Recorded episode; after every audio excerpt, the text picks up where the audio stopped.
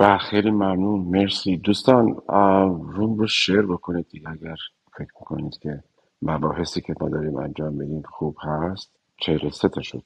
لطفا شیر بکنید که دوستان دیگه هم ببینید فراد جان بفرما شما رو بشنویم. سلام ممنون که فرصت دادین نظرم رو بگم.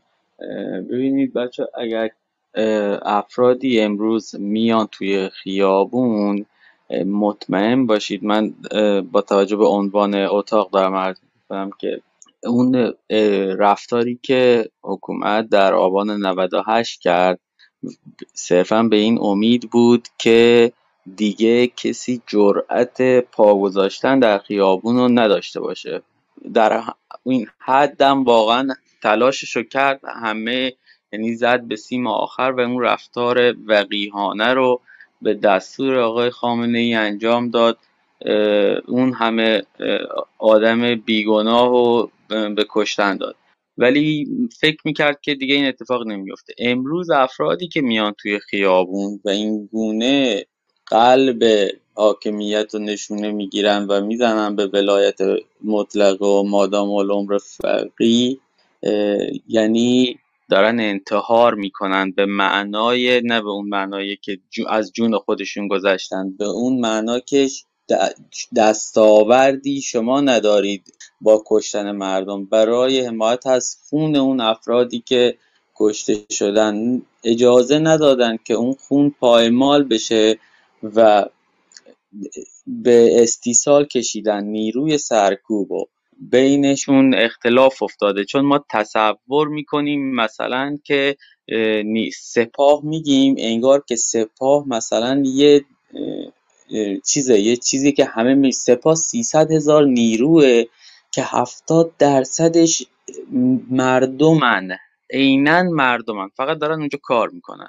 من با توجه به چیزی که دارم یعنی افرادی رو که می‌شناسم دارم این اینجوری نیست که ما میگیم مثلا سپاه قدرت رو در دست داره اون عمرن این قدرت رو بده. این این آرزوهای جمهوری اسلامیه که یعنی اون حلقه قدر که دارن از این ثروت استفاده می‌کنن. اینا آرزوهای اوناست ولی قرار نیست آرزوهای اونا برآورده بشه.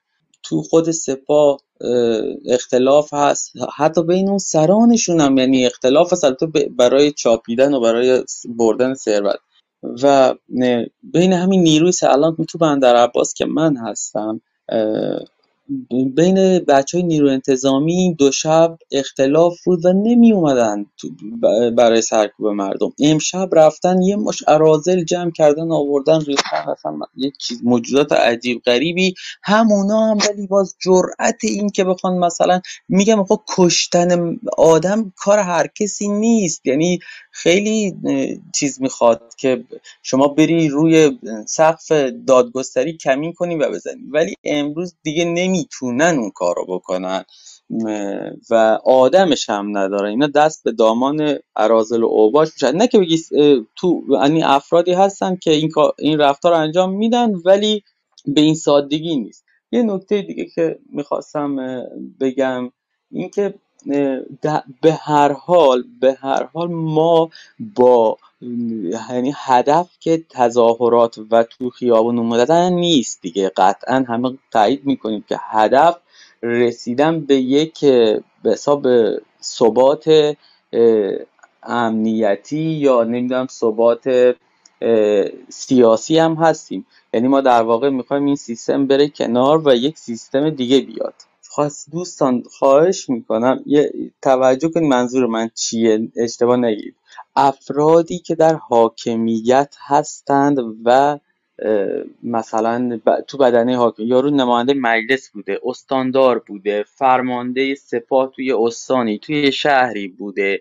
نمی‌دونم من دارم فکر می‌کنم این, افراد اگر بخوان به مردم بپیوندن باید یه جور یه چیز داشته باشن از یه امیدی داشته باشن. یعنی اینکه دست کم قرار نیست اینا محاکمه بشن یا یا مثلا در صورت به عنوان اینکه فرمانده مثلا سپاه شهرستانی بودن قرار نیست محاکمه بشن. یا به عنوان سپاهی بودن یا به عنوان آخوند بودن یا به عنوان مثلا در کاری برای جمهوری اسلامی کار کردن قرار نیست واقع میشه می‌دونم که شما همه میگید بدیهیه یا مثلا بعضا حالا یه سری ولی این افراد تحت تبلیغات شدید جمهوری اسلامی بودن. اینا از جمهوری اسلامی بکنند لنگ میشه. اینا کارهای جمهوری یعنی کارهای روزمره مردم دارن انجام میدن. هزینه های تغییر و تحول میاد پایین سرعتش هم میره بالاتر. اگر این قشر بپیوندن به مردم و که دارن الان کم کم میپیوندن.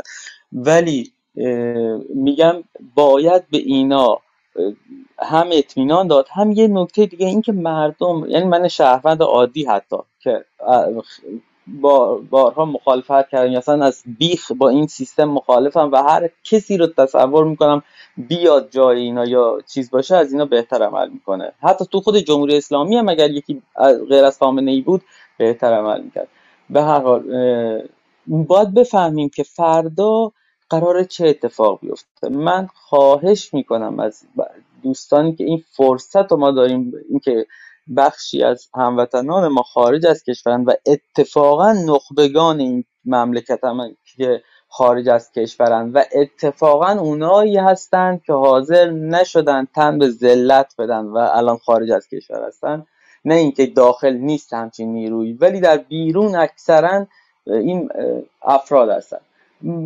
با توجه به این من میگم چرا مثلا یه کارگروه هایی رو تشکیل نمی‌دید؟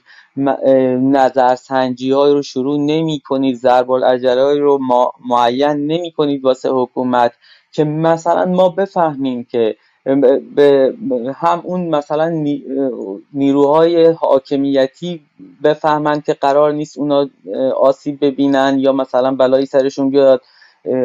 همین که من شهروند بفهمم که آقا این تظاهرات رو اگه برم واستم و پاجو این بره کنار قرار نیست هرج و مرج بشه قرار نیست نمی‌دونم همه چی از هم بپاشه. و اتفاقا اون نیروی سرکوب هم انگیزش کم میشه برای سرکوب کردن. وقتی که بفهم وقتی که بفهمه آقا مردم دارن مثلا برای یک چیز آینده بهتر تلاش می‌کنن نه آن چیزی رو که جمهوری اسلامی داره تو سر ما می‌کنه که اینا فل منافقن اینا فلانن اینا بهمانن.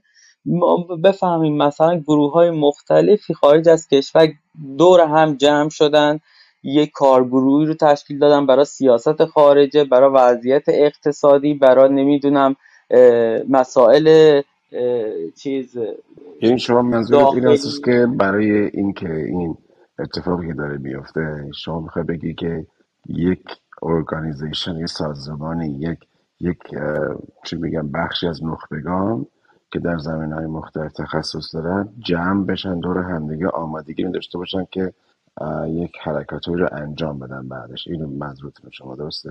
قطعا. مثلا برای دستگاه قضایی برای برای نمی‌دونم میگم که بلا فاصله ما بفهمیم مثلا ما یه قانون اساسی داریم که به حداقل مثلا نظرسنجی آره. گذاشته شده. مثلا نمی‌دونم آره که بعدم این کارگروه هم متش... یعنی چیزا در واقع در ارتباط با هم یه شورای مرکزی داشته باشن افراد مشخص باشه. اسمش میشه شورای مثال ولی شورای گذاری که پای کار باشه و بله. نمی‌دونم مثلا عرض می‌کنم برنامه مشخص این برنامه هم هی تبلیغ بشه.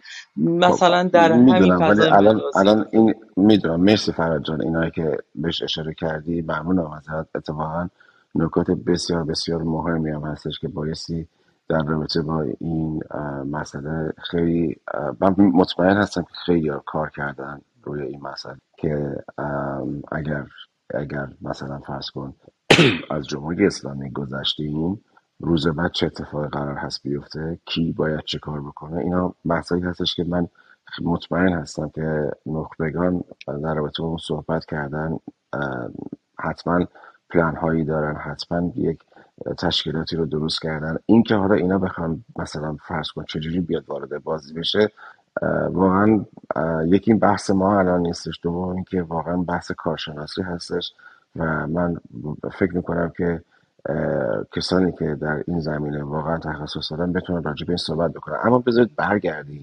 برگردیم به این بحث من می‌خوام بحث رو خود باز کنم.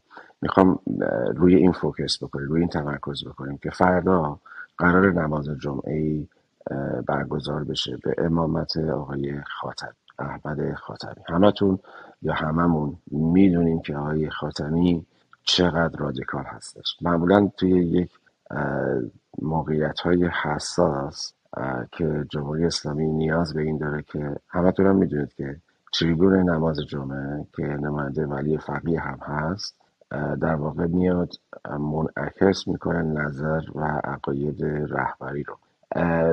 در سنوات گذشته خود آقای خامنه ای می آمده یک همچین زمانهایی که حساس بوده مثلا تریبون در در چی میگن به عهده می‌گرفته این مسئله جا بشو اما به لحاظ مریضی که داره و همه هم می‌دونیم که الان سلامت خوبی هم نداره کسی رو جایگزین خودش کرده برای فردا به اسم آقای خاتم آقای خاتمی خیلی رادیکال هست و قطعا پیام های شاید رادیکال رو هم فردا بخواد به مخاطبین خودش بده و نوعی اعلان لشکرکشی بکنه. می‌خوایم راجع به این صحبت کنیم. سناریوهایی که ممکنه فردا اتفاق بیفته آیا واقعا به عنوان یک شخصی که میاد و شاید نظرات رهبری رو بخواد مثلا توی نماز جمعه عنوان کنه که بعد از نماز جمعه برید راهپیمایی کنید آتش به اختیار هستید نمی‌دونم از این داستان ها یا اینکه صرفا یک تهدید هست یا اینکه یک تلنگر هستش که بخوان قدرت نمایی بکنن می‌خوایم اینا رو راجعش بحث کنیم. اجازه بدید این بحث رو با آقای آیا باز بکنیم بعد برمیگردیم یکی یکی. البته می‌دونم آیه بهروز و آقای مشتبه صحبت نکردن. من اتفاقا می‌خوام بحث رو باز بکنیم که بعد شما هم نظرتون رو راجع به این بگید. محسنم می‌دونم که خیلی خیلی دانش داره در این زمین و تحلیلهاش خیلی قشنگ هستش. ولی اجازه بدید بحث رو با آقای آیا شروع بکنیم. آیا آیان بفرمایید اگر هستید. ببخشید آقای آریا. آقای رفی معذرت من یه من خواستم بگم آقای مشتبه رو من دیدم گویا پلیس بودن و بازنشسته خیلی هم برام جالبه حتما حتما. ازشون استفاده آره. اتفاقا من می‌خوام بحث رو باز بکنم که بریم به لحاظ تجربه‌ای که ایشون دارن در این مسائلی که حالا پیش میاد حالا چیزایی که شورش هستش قیام هستش پلیس تو زمینه چه تعلیمایی چه کارهایی رو می‌کنن. اتفاقا می‌خوایم وارد اون هم بشیم. ولی بذارید بحث رو باز بکنیم که بریم وارد اونجا بشیم. آیا یا بفرمایید. آیا یا تشریف داریم ببخشید من یه تلفن اونور بودم. میبخشید نشنیدم. آره نه می‌خوام می‌خوام اگر وقت دارید می‌خوام سناریوی فردا رو چه اتفاقی قراره بیفته؟ آقای خاتمی یکی از امام جمعه های رادیکال هست هممون میشناسیمش و به زبان دیگر تریبون نماز جمعه در مواقع حساس بیاناتی رو که میگن یا حالا ما میگیم بیانات من نمی‌دونم نطخی که می‌خوان بکنن معمولا دید رهبری هستش. معمولا توی همچین چی میگن زمانهای خاص. پیش بینی من خودم شخصا این هستش که ایشون به لحاظ رادیکال بودن احتمال اینکه بخواد یک راهپیمایی بعد از نماز جمعه یک لشکرکشی بخواد بکنه یک حالت اینکه آتش به اختیار بخواد بده که بره. مردم بریزه تو خیابون که مقابل جوان هایی که مثلا دارن اعتراض می‌کنن قرار بگیرن رو میدم. می‌خوام این سناریوها رو ببینیم از نظر شما فکر می‌کنید فردا ایشون چه چیزی انجام میده؟ چه چه چی میگن؟ چه چراغ سبز رو ممکنه؟ اصلا آیا چراغ سبز میده؟ اگه بده چی میده؟ بله متوجه شدم.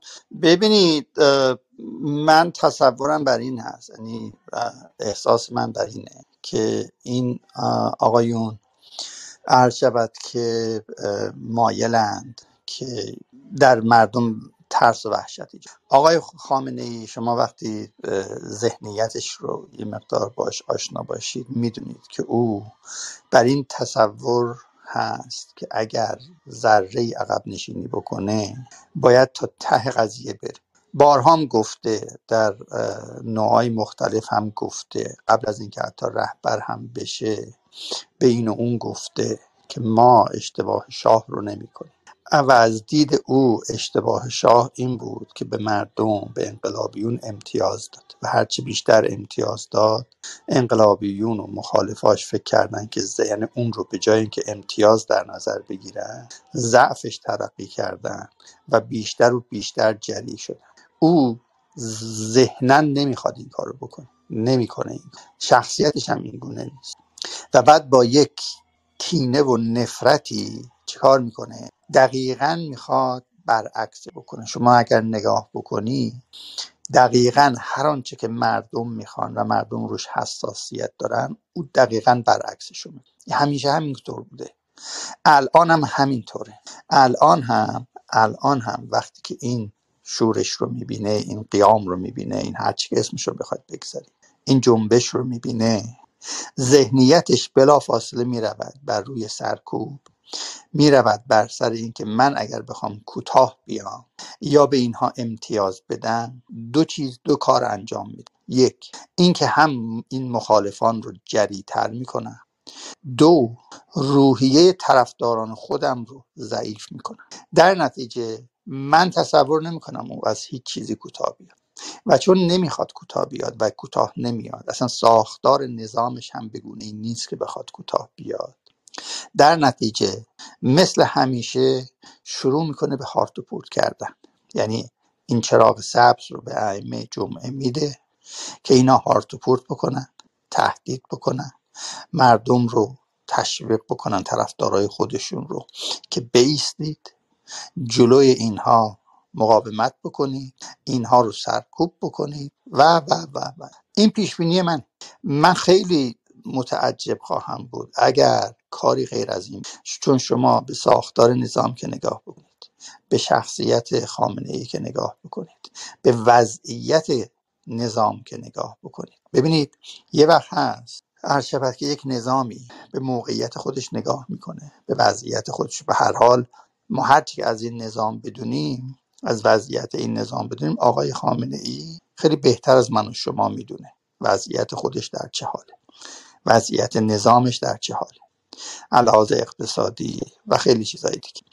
خب اون میاد به این یه یه وقت هست یک نظامی میاد وضعیت خودش رو می‌دونه مردم می‌بینه از یه چیزی ناراضی میگه در توانم هست که این نارضایتی رو برطرف کنم وعده میده و اون کار رو می‌کنه مردم رو راضی نگه میده حداقل برای مدتی یا هرچی اینا وقتی به این وضعیت از این زاویه هم به مسائل نگاه می‌کنن وضعیت خودشون رو می‌بینن به گونه است که نمی‌تونن مردم رو راضی بکنن. الان در چه چیزی باید عقب نشینی بکنن اینها؟ چون اینکه این این جنبشی که به وجود اومده یک شبه که به وجود نیومده. یک علت هم که نداشته. درسته که قتل فجیعه هر شود که محسا این رو به قول معروف به اون نقطه انفجار رسوند. ولی زمینه هاش خب در جامعه وجود داشت. این نارضایتی وجود داشت. این فشار اقتصادی بر روی مردم وجود داشت.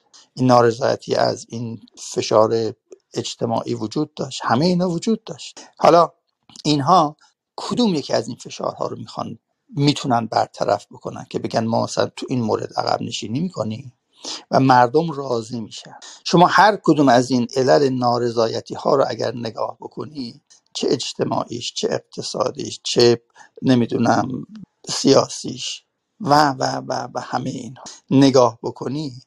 ببینید اینها یکیش رو بردارن مردم چ- اونها اون چیزای دیگر رو می‌خوان. چون یکی دوتا که نیست که. علت نارضایتی مردم یکی دوتا که نیست. که بگه اوکی این نارضایتی رو برطرف می‌کنم اوضاع خوب میشه. در اینا وقتی به این مسئله به این کلیتش نگاه می‌کنن می‌بینن بهترین راه اینه که وایسن محکم سر جای خودشون وایسن که یک دو کار بشه. مخالفا بترسن عقب نشینی بکنن. دو طرفدارای خودشون ریزش نکنن و اونها حداقل قوت قلب داشت. همین.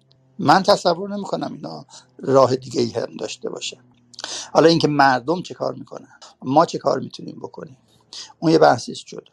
من اگر به اصطلاح مردم به حرف من گوش می‌دادن من می‌گفتم فردا خیلی از صبح زود خیابون ها رو باید مخصوصا اطراف این جاهایی که نماز جمعه چیز می‌کنن باید اونقدر شلوغ بکنن که اصلا این نمازگزارا رو با اتوبوس و به هر چی که میارن سر نماز اصلا نتونن به اونجا برسن.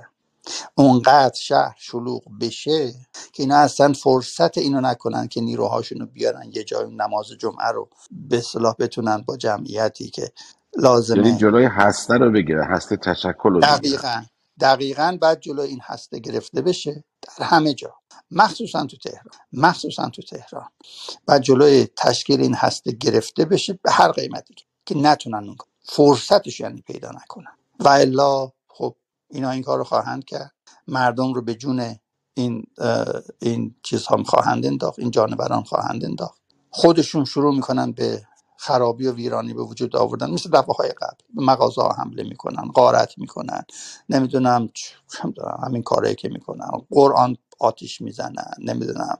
روسری از سر نمی‌دونم که مردم رو تهییج بکنن مؤمنین رو ته- تهییج بکنن. همین کار که صفت کاریه که تا ها کرد می‌کنند و تا ببینن چی میشه. من راه دیگه ای نمی‌بینم. حقیقتش یا اینکه مردم اتفاقا آیه شاید به یه نکته خیلی قشنگی شما اشاره کرد من داشتم فکر می‌کردم. اگه همچی حرکتی رو بتونن بکنن اصلا دارم من حالا یه پله جلوتر از شما میرم. حالا میگن اینا همه فکر و خیاله دیگه. حالا می‌تونه واقعیت نداشته باشه. ولی به قول غربی ها you never know. یه دفعه دیدی هپل اتفاق افتاد که یه دفعه اصلا برن دانشگاه رو بگیرن مردم. دانشگاه رو دانشگاه تهران رو بگن که اساسا اصلا نتونن برن وارد دانشگاه بشن که بخوان نماز جمعه رو مثلا برگزار. بله اونم یه راهشه. ولی به نظر من مهمتر از ببینید مثلا من تو شهرستان ها میگم مثلا آدم اه، گاهی اوقات یه چیزایی به فکرش می‌رسه. ولی خب مردمی که اونجا هستن به حرف من و شما که گوش نمیدن. مثلا من اگر در ایران بودم تشویق می‌کردم یا مردم به حرف من گوش می‌دادن من تشویق می‌کردم که آقا به جای اینکه برین مثلا شهرداری یا فرمانداری رو بگیرید که یه در حقیقت یه ساختمون با یه سری آفی درست سمبولیک مهمه. اما این انرژی رو بذارید مراکز صدا و سیما و این جاهایی که برنامه هایی رو در سطح استان و اینا پخش می‌کنن برین اونجاها رو بگیرید. که هم اگر بتونید این کار رو بکنید هم بتونید پیام خودتون رو از اون دستگاه ها استفاده بکنید در سطح استانتون پخش بکنید. شما ببین چه اثر روحی و روانی روی هم مخالفا و هم موافقای رژیم داره. که ببینن مثلا صدا و سیمای فلان استان افتاده دست این. و دیگر اینکه اگرم نتونستید حفظش بکنید خرابش بکنید که اینا نتونن اون برنامه ها و پروپاگاندای مرکز رو تهران رو در سطح استانتون رلی بکنن. ببینید باید یک کاری کرد که جلوی قدرت اینها رو گرفت. همون جوری که جناب دکتر ویسی هم یک به به این مسئله تاکید کردن که همه شهرها باید شلوغ باشه چرا؟ که اینا نتونن نیرو از نمی‌دونم اصفهان و شیراز بفرستن تهران. این کاملا درسته. این اتفاق هم داره میفته خیلی هم خوبه که نتونن نیروی تقویتی از این شهر به اون شهر بفرستن. به همون نسبت هم باید جلوی توان اینکه اینها بتونن پروپاگانداشون رو به اصطلاح پخش بکنن گرفته بشه ضربه روحی به اینها خورده بشه. که هم مخالفا قوت قلب بگیرن. هم طرفداراشون به قول معروف از لحاظ روحی روانی تزدید این کارها رو باید کرد. حالا آدم ما که اینجا نشستیم که نمی‌تونیم به اونا بگیم چی کار بکنین چی کار نکنین ولی اگر این دست من بود من این گونه کارها رو می‌گفتم بکنم. برای فردا هم می‌گفتم اصلا قبل اینکه نماز بشه اجازه ندید که چیز این هسته اصلا شکل بگیره. اونقدر از صبح بریزید تو خیابونا که اینا فرصت اصلا نماز برگزار کردن رو نداشته باشن. هم. ممنون. و مرسی. آقای بروز شما رو بشنویم بعد می‌خوام تحلیل محسن رو بشنویم جان شما چی تحلیل چی هست؟ عرض سلام دارم خدمت همه دوستان. می‌خواستم یکی دو موضوع رو خدمتون بگم. یکیش یه دیدگاهیه که توی یه سری افراد دارن مطرح می‌کنن. اینکه معتقدن که آیه خامنه ای مدت ها هست که ایشون در واقع به هر دلیلی یا اینکه دچار مرگ مغزی شدن یا اینکه هر اتفاقی برشون افتاده و در واقع تبدیل به یک در واقع نباتات شدن. یعنی دیگه زنده نیستن و توجیهشون هم اینه که خب طی هفته گذشته ایشون چند تا قرار داشتن که قراراشون کلا کنسل شده و در آخرین سخنرانی هم که داشتن گفتن که با توجه به اتفاقاتی که افتاده ایشون تو اون سخنرانی هیچ موضعی در رابطه با قتل حکومتی ژینا امینی نداشته در رابطه با اعتراضات چی نگفته و این خودش نشون میده که اون فیلمی که پخش کردن مربوط به گذشته بوده و استدلال دیگهشون هم اینه که ما هیچ وقت طی سالهای گذشته نداشتیم که آقای خامنه ای بیاد و روز قبل از روز ارتش ایشون سخنرانی کنه. چون معمولا سیویکای شهریور هر سال رو روز ارتش هست و تو اون روز رژه ارتش برگزار میشه. نه اینکه روز قبلش ایشون اگه شما فایل رو چیزا رو نگاه کنید تو اینترنت سرچ کنید هیچ وقت ایشون قرار این شکلی نداشته و معمولا سی که شهریور رو رژه ارتش بوده. و حالا میگن که این اتفاقاتی که افتاده کاملا برخلاف روالی بوده که سالهای گذشته انجام می شده این یه موضوع.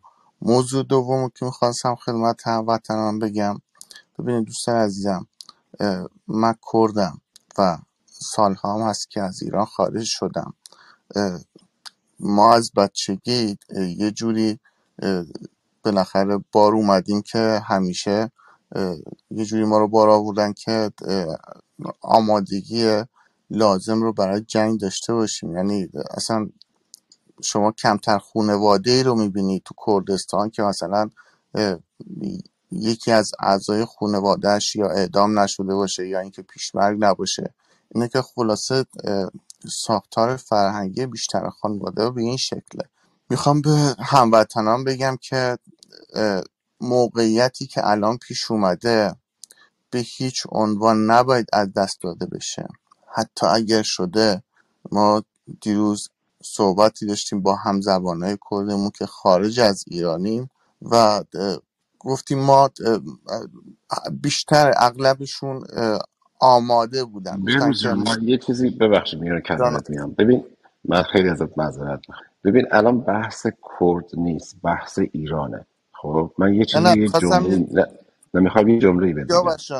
ببین می‌دونم می‌دونم می‌خوام یه جمله بگم. ببین این یه دختر سرقزی خب خیلی این دقت کن اینو خیلی دقت کن. چون این ارزشی ها این مسئله دارن به سوی مثلا انگ تجزیه طلبی و اینا می‌زنن خب می‌خوام اینو دقت کنی. ببین یک دختر سرقزی داستان اینجوری بوده دیگه. ببین قبل از این دختر سرقزی که حالا من اینو میگم دختر سرقزی خود نکرده نمی‌خوام یا خود چی میگن حمله بر بیادبی باشه می‌خوام داستان رو بگم زبان خیلی ساده. یه دختر سرقزی از سرقز بلند میشه با برادرش میاد تهران برای گشت و گذار مثلا یا بیره دوستاشو ببینه یا فامیلاشون رو ببینه حالا هرچی و این بلا سرش میاد به قتل می‌رسه. خب؟ ببین تمام ایران برای کردستان بلند شدن. می‌دونی چی می‌خوام بهت بگم. حالا ببین قبل از این محسا خیلی دیگه بودن که به قتل رسیدن نمی‌دونم شکنجه شدن اذیت شدن زندان رفتن. این اتحادی که الان داریم می‌بینیم خیلی مهمه این نکته ها. این نکته خیلی مهمه. یه همچین همبستگی واقعا اجرا نشده بود. و همش هم به خاطر این هستش که واقعا مردم خسته شدن از این همه ناملایمتی نامهربانی ظلم. و دقت کن به این مسئله که همه باید دقت کنیم که یک ایران برای کردستان بلند شده. خب؟ حالا من تو رومای خیلی زیادی که میرم این واران میشینم صحبت می‌کنن به خصوص این ارزشی ها که دارن الان انگ می‌زنن که میگن اینا زیر سر کردا بوده اینا اینجوری کردن از این داستان ها به این نکته باید واقعا باید توجه کرد که یک ایران به خاطر کردستان اتحاد دارن. و همونجور که خودت گفتی یک فرصت طلایی هستش که نباید از دستش داد این اتحاد رو. این اتحاد خود جوش رو. به خصوص به خصوص که این اتحاد بین جوانان به وجود اومده. می‌فهمی چی می‌خوام بگم بهت؟ این نکته خیلی مهمه ها. این نکته خیلی مهمه. ببین ما قیام 88 رو داشتیم 98 رو داشتیم ولی سرکوب کردن. خوزستان رو داشتیم که می‌دونید با تیربار اومدن مردم رو زدن. خیلی هم کشته شدن. الان یک نقطه عطفیه که یک ایران برای کردستان وایساده و مطمئنم کردها هم چون من خیلی کردها رو دوست دارم. من خودم دوستای بسیار زیادی دارم که کرد هستم و منششون آشنا هستم. با جوان مردیشون با مهمان نوازیشون با مردانگیشون با غیرتشون. من مطمئن هستم که کردها هم همانند بلوچا همانند عرب های ایرانی مطمئن هستم بقیه مردم رو تنها نمی‌ذارن. این اتحاد خیلی قشنگه. بفرمایید. خواهش می‌کنم. بله داشتم خدمتتون می‌گفتم.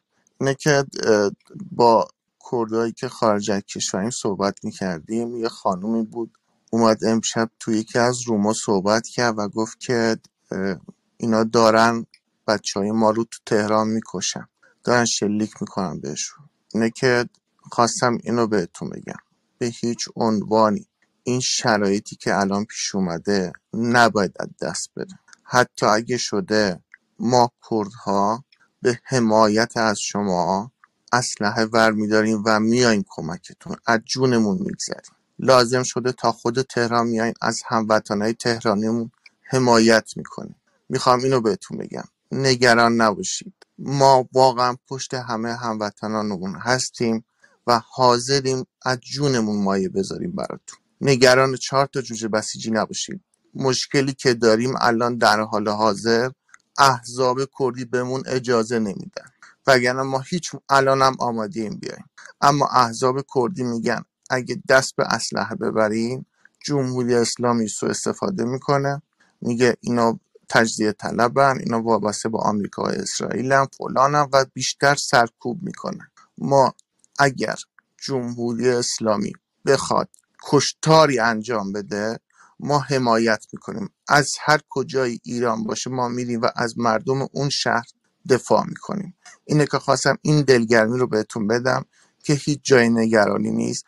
به هیچ به مطمئن باشیم این شرایط رو از دست نمیدیم و هر جوری که شده این دفعه رو ما برنده ایم. ممنونم که بهم گوش دادیم مرسی مرسی. من می‌خواستم محسن رو بشنوم ولی می‌خوام اگه محسن اجازه بدی که چون این جنبه تحلیلی که می‌خوای انجام بدی من مطمئن هستم که یه سری مسائل امنیتی هم ممکنه درونش باشه.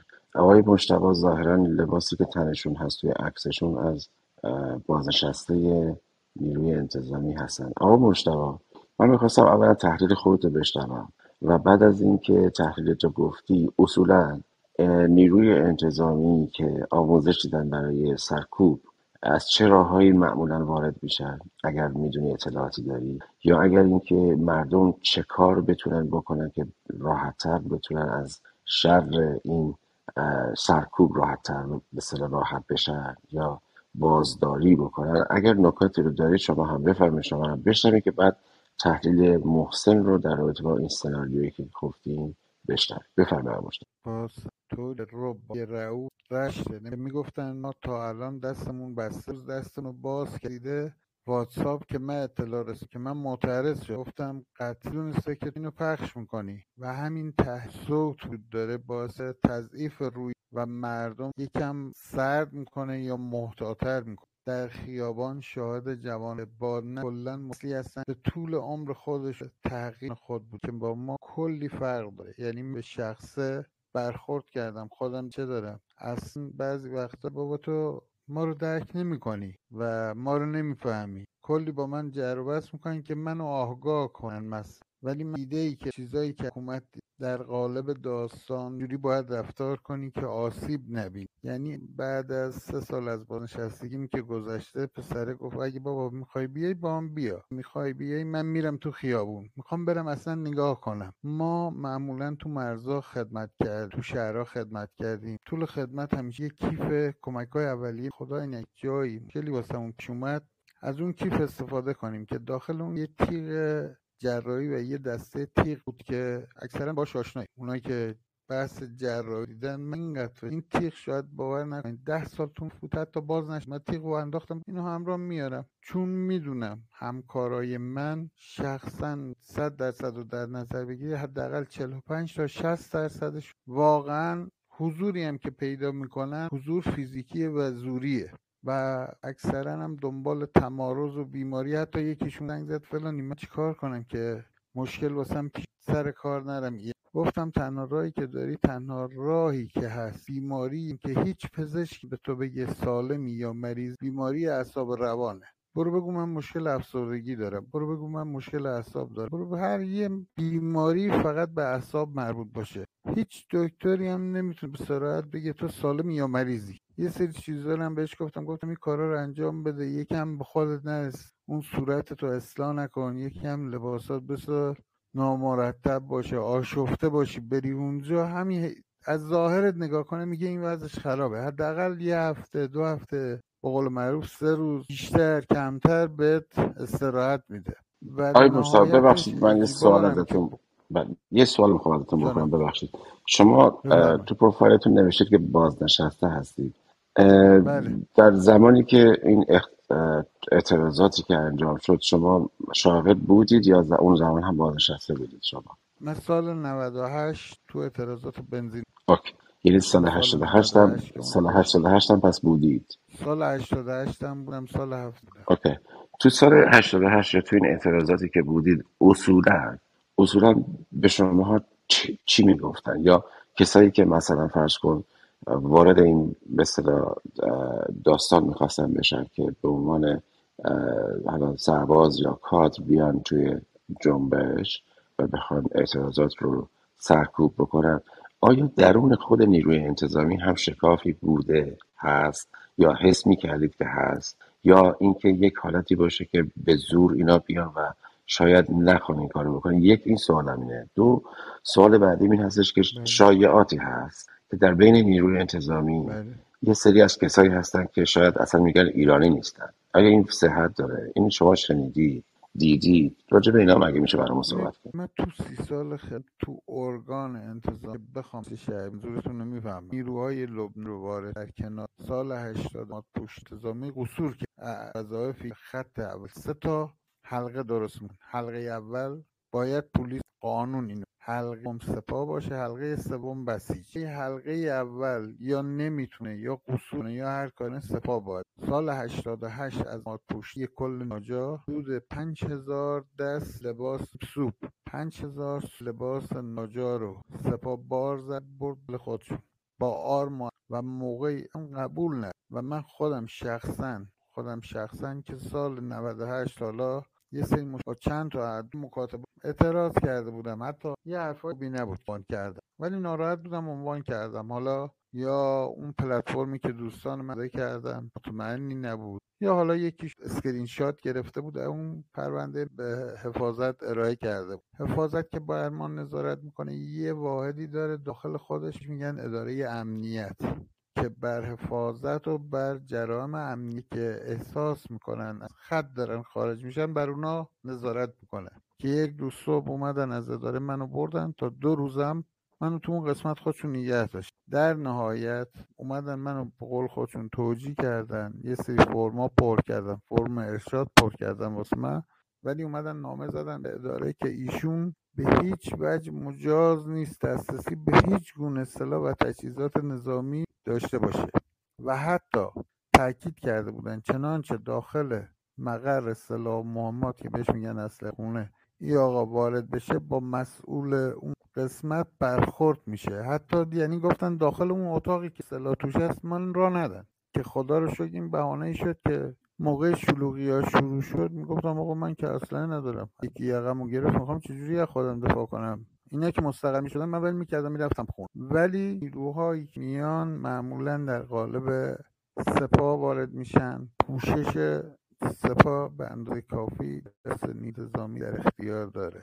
و واسه اینکه مردم رو در مقابل انتظامی قرار بده گاهن لباس ها ما هم استفاده می ولی مشکلی که تو نیرو انتظامی هستش ما انتظامی یک سری افراد به عنوان اینکه بهشون افرادی هست که بیکارن تو مناطق محروم و کاری ندارن به عنوان همیار پلیس. اینا رو جذب می‌کنن بهشون قول استخدام میدن که معمولا بعد از چهار سالم ازشون کار می‌کشن. حالا ماهانه چند ماه یه بار کارت دیگه ای بهشون میدن. اینا رو همینجوری سرگرم می‌کنن. آخرش هم که میان اعتراض می‌کنن میگن آقا باید برین گزینش استخدام بشین که اینا هم اکثرا جوونن دنبال کارن جوون بیکارن که می‌خوان یه وسیله جور کنن که اون هزینه های خودشون از گردن خانوادهشون بندازن. یکی اینا مشکل نظامی مشکل پیش میارن طبعا تو برخوردان با مردم و معمولا یا لباس به عنوان لباس کارمندای نیمی نه پایبر نظامی که پرسنل کار باشن. لباس اونا رو میپوشن یا با لباس شخصی حضور داره یکی اونان یکی این نیروهایی که به عنوان پنج ساله و پیمانی مثلا منی که رفتم آموزیدم یه سری 18 ماه یه سری 48 ماه باید آموزش ببینه. یه سری مثلا مقطع درجه داری ما باید حداقل دوازده ماه آموزش ببینه. ولی الان مقطع دوازده ماه رو آوردن کردن 6 ماه. 6 ماه یارو به زور می‌تونه صفحه جمع و رژه رو یاد بگیره. چه برسه بخواد کلاسای مثلا یه سری مبحث حقوقی واسهشون تایید کنن که آقا وظایف بله. تو اینه در جرام مشهود این تا این حد مجازی یه یارو رفت خب. تو خونه حریم خصوصیه. حتی رفت تو ماشین نشست حریم خصوصیه. تو نمی‌تونی شیشهشو بشکنی یا رو رو شیشه بکشی برود جرام مشروط هست خب مصطفی جان ببخشید. یه لحظه اگه اجازه من بدید تا همینجا شما رو بهش داشته باشیم. اجازه بدید بله. برمیگردم بهتون. من می‌دونم که دوستان از شما سوال بسیار خواهم داشت در رابطه با نیروی انتظامی و واکنش هایی که دارن. محسن جان سناریوی شما رو بشتریم که برای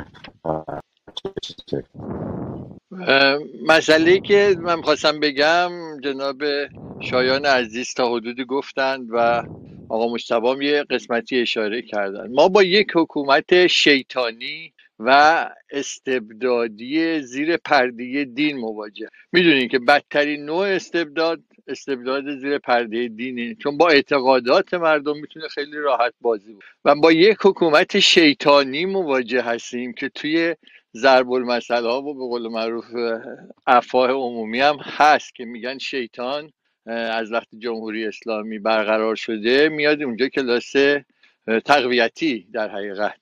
این حکومت شیطانی روش های مختلفی رو برای اینکه مردم رو سرکوب بکنه داره و مردم رو در حقیقت چیکار می‌کنه؟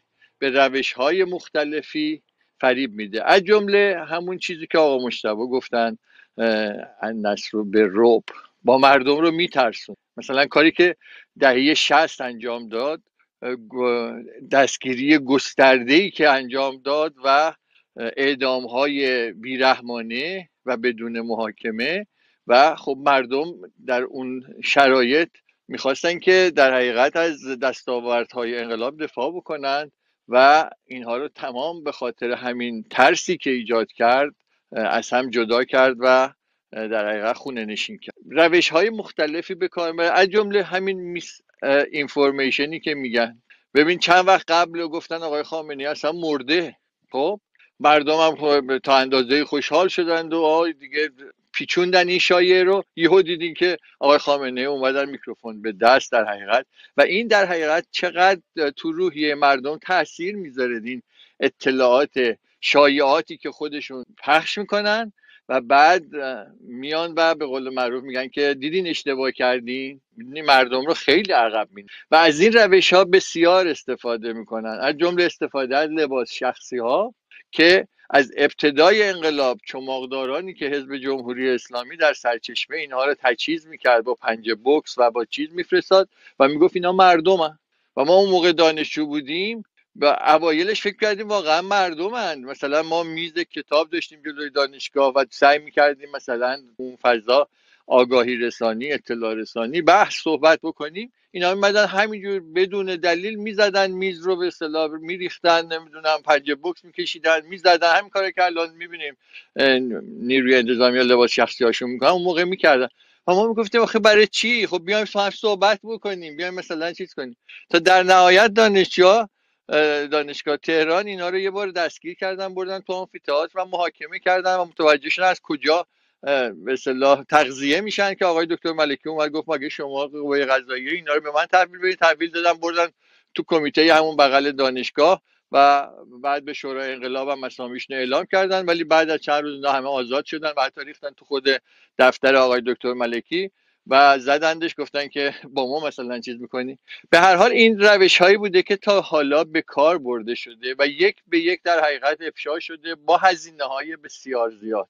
همونجور که آقای آریا گفتن ببین این ستون و خیمه این نظام رهبری دیگه. رهبری توی سخنرانی دیروزشون یا پیروز بود نمی‌دونم دقیقا کد رو دادن پیام رو رسوندن که ما می ایستیم استقامت می‌کنیم. استقامت رمز پیروزی ماست یعنی کوتاه نخواهند اومد.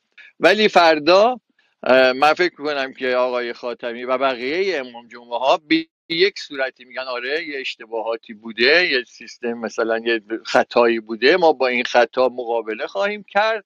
اما اختشاشگرا نمی‌دونم کسایی که دشمن شما هستن کسایی که می‌خوان شما تجزیه بکنن کسایی که نمی‌دونم می‌خوان دین شما رو ازتون بگیرن از این صحبت ها اینها از این فرصت استفاده کردن و باید جلوشون بیست. و این در حقیقت یک فرمانه چیز میدن. یعنی یکی به عقب یکی یکی به میخ یکی به نر خواهند زد.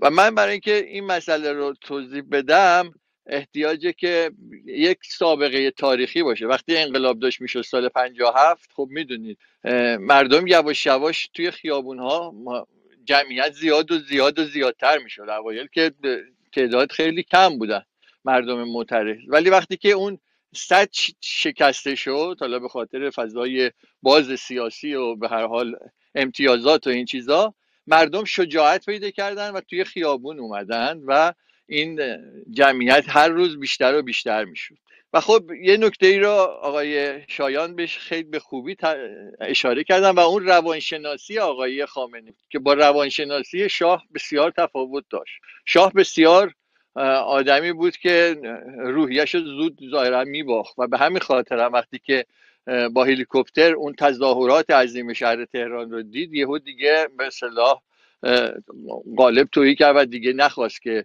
ادامه بده. هرچند که طرفدارش هم خیلی بهش می‌گفتن آقا بیست مثلا 500 نفر رو بگیریم مسئله حل میشه ولی دیگه به هر حال با توجه به اینکه حمایت خارجی هم در حقیقت یه جوری از پشتش برداشته شده بود این مسئله به وجود اومد. ولی در نهایت وقتی مردم زیاد شدن رژیم شاه تصمیم گرفت که یک تظاهراتی رو از طرفداراش و کسایی که وابسته به اون بودن خب هر حکومتی می‌دونیم یه تعدادی وابسته و نزدیک به خودش داره که از امکانات و حالا رانت و نمی‌دونم چیز اون استفاده می‌کنه دیگه. اینها رو به خیابون ها کشوندن و من دقیقا این تظاهرات یادمه که با پرچم شیر و خورشید نشان و عکس شاه و خانواده سلطنتی اومدن توی خیابون و مردم فقط اینا رو نگاه می‌کردند و به قول معروف اون جمعیت مخالف در حقیقت برتری پیدا کرده بود با جمعیتی که به دفاع از رژیم اومده بودن بیرون.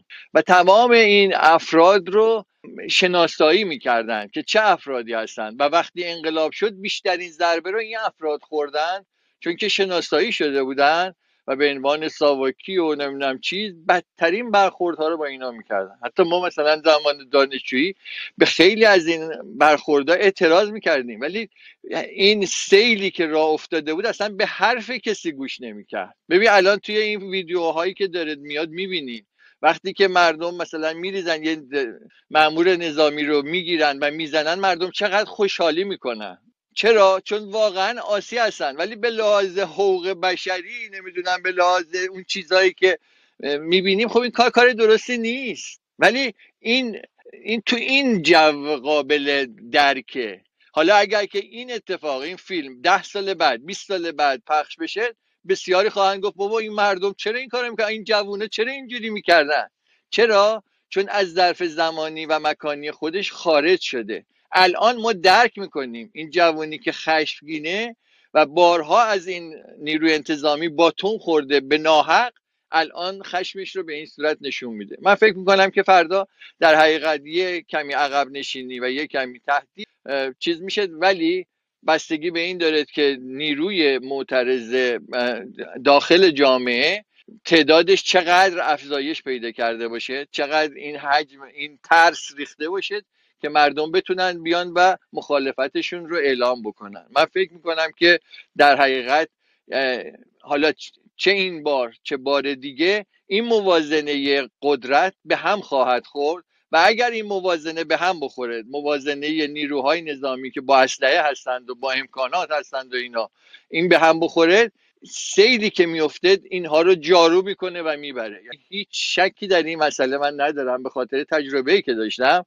این موازنه باید به هم بخوره و این موازنه وقتی به هم می‌خوره که یک نیروهای داخل این حکومت خودشون میشینن با وجدان خودشون با مسائلی که دارن کلنجار برن و ریزش پیدا بکنن و از داخلشون به مردم پیوندن و مردم هم اون جرأت رو پیدا بکنن که بتونن بیان و این موازنه قدرت در خیابان رو به هم بزنن و بتونن که در حقیقت حاکمیت خودشون رو با کنار گذاشتن حکومت به دست بیارن. خیلی ممنون از اینکه فرصت به من مرسی. من اینکه گفتی هم ممکنه یه پا بذارن وسط.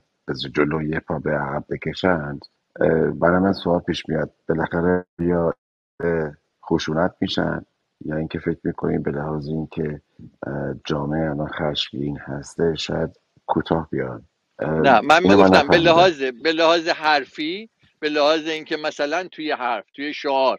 الان می‌بینین نیروهای طرفدارشون همه میان میگن آره این قتل قتل خیلی بدی بوده. فکر می‌کنن که مثلا این قتل این محدودش کردن به این قتل. میگن این قتل مثلا اتفاق نباید میافتاده. حالا یه تعدادی میان این رو گلالود می‌کنن. میگن بیماری های زمینه ای داشته. نمی‌دونم خونش دقیق بوده. نمی‌دونم ترسیده بوده. اصلا اینا هیچ کاری بهش نکردن. آب رو گلالود کردن دیگه. خب؟ اینا هم به هر حال میان میگن آقا ممکنه قصوری هم داشته حالا ممکنه دو نفر هم بگن کنار خب نه اما از اون طرف همچین چیزی بگه خب چی میشه؟ یعنی آخرش قرار هست راهپیمایی بشه یا نشه؟ می‌کنن. یعنی اون آره اون نیروهای خودشون رو برای ترسوندن خب مردم این, این راهپیمایی آره. این راهپیمایی اگر انجام بشه شما فکر می‌کنی یک چی میگن تقابلی با مثلا قشر مخالف اینها که مردم هستن به وجود میاد یا نمیاد؟ مسلما مسلما مسلما برخورد خواهد شد. حالا اگر در حد گستردم نباشه در حد محدود. و این رو فراموش نکن. این برخورد بین نیروهای طرفدار حاکمیت و نیروهای معترض یک روزی باید انجام بشه. هیچ راه میانبری وجود نداره. چون این افرادی که از این رانت حکومت استفاده کردن و فربه شدن به این سادگی قدرت رو از دست نمیدن. مسلما وای میسن و یه تعدادیشون پشت صحنه مردم و کسایی رو تحریک می‌کنن به روش های مختلف که با مردم مقابله بکنن. اما بستگی به این داره که اون نیروی معترض تا چند اندازه به قول معروف حاضر باشه هزینه بده و تا چند اندازه می‌تونه که بقیه افراد رو متحد بکنه با خودش که جلوی اینها بیستن. ولی در نهایت این مسئله هست. و یه نکته دیگه هم که نباید فراموش کرد بازی نیروهای خارجیه. شما نه آقای ریسی در نیویورک دارن به هر حال اون پشت پرده مذاکراتی انجام میدن. مسلما آقای مکرون با ایشون صحبتهایی کردن. تهدیدایی کردن خواستهایی داشتن مسئله برجام هست. به هر حال این چیزهایی که زیر پوست شهر میگذره و ما الان نمی‌تونیم ببینیم. همونجور که مثلا ما بازی گوادالوف و اون بازی هایی که اونها داشتن در اون زمان می‌کردن و مذاکراتی که با هم می‌کردن مراوداتی که با هم داشتن ما اون زمان نمی‌دیدیم. الان اسنادش یواش یواش داره برملا میشه و ما متوجه میشیم که جریان چی بوده. الان آره فکر ولی ولی, ولی الان یه فرق الان یه فرقی داره. ببخشید میام وسط صحبت چون من می‌خوام این نه اتفاقا خیلی جالبه. چون بحث می‌خوام آره می‌خوام بچرخه این بحث آره ببین الان این این که تو داری میگی که مثلا فرض کن نیروهای خارجی از جمله مثلا فرانسه که میگی با رئیسی مذاکراتی کردن شاید زد و بندایی مثلا فرض کن زده باشن کرده باشن خب این بین مثلا فرض کن دولت جمهوری اسلامی مثلا با کشورهای خارجی. درسته؟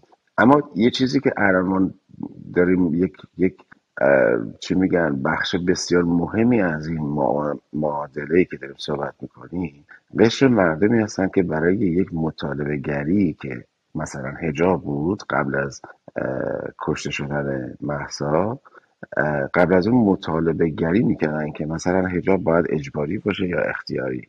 یک مطالبه گری بود که شاید شاید اگر در اون مرحله مثلا رئیسی می‌رفت آمریکا توی سازمان ملل با این کشور غربی مثلا سر میز مذاکره میشستن آقا یه بده بستونی می‌کردن یه معامله می‌کردن. این حرفت اینجا شاید درست باشه. ولی الان اگر نگاه بکنی مردم دیگه از این مطالبه گری گذشتن. دیگه اصلا براشون بحث هجاب نیست. الان دارن میگن این رژیم باید بره. الان دارن میان جون میدن واسه اینکه این حرکت رو انجام بدن. بنابراین من فکر می‌کنم که جمهوری اسلامی هیچ راه دیگه جز اینکه مقابله به مصر بکنه یا بخواد فرزن برای بقای خودش دست به هر کاری بزنه رو باید بکنه. یعنی اگر نخواد بکنه کوتاه بخواد بیاد راهی جز فروپاشی نداره. می‌دونی چی میگم؟ آره من متوجه مسئله هستم. اتفاقا نیروهای اصلاح طلب هم به همین صورت مسائلی که هست همینه. مسئله رو منوط می‌کنن به برچیده شدن گشت ارشاد و من, ممنوع کردن یا رفع اون قانون حجاب اجباری. من فکر می‌کنم که به هر حال وقتی که رژیم متوجه یا حکومت متوجه بشه که سنبه این طرف یا نیروی این طرف پرزورتره یه امتیازاتی رو بده که مردم رو راضی بکنه و این امتیازی که میده یه تعدادی رو راضی می‌کنه. یه تعدادی از افراد رو راضی می‌کنه که مثلا ما پیروز شدیم و اصلاح طلب ها هم خیلی توی این زمینه با توجه به رسانه هایی که دارن می‌تونن موفق عمل بکنن که آره شما تونستین به مطالعه ولی مرحله بعد دوباره یه تعدادی یه مقدار عمر برای این حکومت می‌خرن. من من اینجا آره. مخالفم. من اینجا آره. مخالفم. حالا اینو تو تجربه باید ببینیم چقدر نه آره آره به خاطر به خاطر اینکه این این این حرکتی که الان داریم می‌بینیم هممون اینا گذر کردن. این جوانان دیگه دنبال حجاب مثلا اجباری یا اختیاری نیستن. اینا گذر کردن ببین سیاوش جان ما الان یعنی من به نوعی من من نوعی هیچ چیزی هیچ متر و مقیاسی از اینکه این جوون هایی که توی خیابون هستن چی می‌خوان چقدر عمیق به مسائل نگاه می‌کنن چقدر مسائل دورتر از امروز می‌بینن چقدر مسائل پشت پرده رو مثلا چیز می‌کنن ندارم. می‌دونی؟ ممکنه شما داشته باشی و به این نتیجه رسیده باشی. ولی من خودم وقتی مثلا توی سن و سال اینها بودم و انقلاب رو شاهد بودم واقعا نداشتم به این مسئله. و خیلی ساده گول میخوردم و یه همه می‌دونن دیگه. جوون کسیه که زود باور می‌کنه. به خاطر پاکیش به خاطر اینکه خیلی پاکه. آدمای پیر میشن محافظه کار میشن. آدمای جوونن که شجاع هستن و می‌تونن به قول معروف حرکات انقلابی بکنن. شما دانشجوها همیشه پیشتاز جامعه بودن دیگه. دانشجوها به خاطر همون خصوصیاتی که دارن. وابستگی مالی ندارن نمی‌دونم وابستگی شغلی ندارن. آزاد و رها هستن. هیچ زنجیر و هیچ قیدی ندارن. اما این دانشجوها یه چیزی رو که ندارن اینه که به قول معروف اون تجربه رو ندارن. شما مثلا توی کانادا که میری یا هر کشور دیگه میری میگم تجربه کاریت چقدره؟ یعنی شما مهم نیست که مدرکت چی باشه چقدر درس خونده چقدر مطلع هستی. تجربه عملی کاری مهمه. و جوونی که الان تو خیابونه این تجربه عملی که چیز باشه رو متاسفانه نداره. خواهش کنم عذر می‌خوام. آسیا من این سوال بکنم از آقا محسن. آه بگو بگو فراد جان. می‌خوایم بحث بچرخه. حالا بعدش سوالی که کردیم می‌خوایم برگردیم به آقای آریا. من یه دو تا سوال ازشون دارم. آقا محسن فرمودین که در هر صورت باید تقابلی بین نیروهای که رانت و منافع دارن از حاکمیت و مردم اتفاق بیفته. بعد فکر نمی کنید نیروهای نظامی نقششون این وسط چیه؟ با توجه به انقلاب سال 57 که مثلا روز 22 بهمن روزی بود که اون بیانیه بیطرفی ارتش امضا شد آیا اینجا میشه نقشی بین نیروهای مثل مثل ارتش و نیروهای نظامی دونست که مثلا اینا پادرمیونی کنند و اون تقابل شدید رخ نده.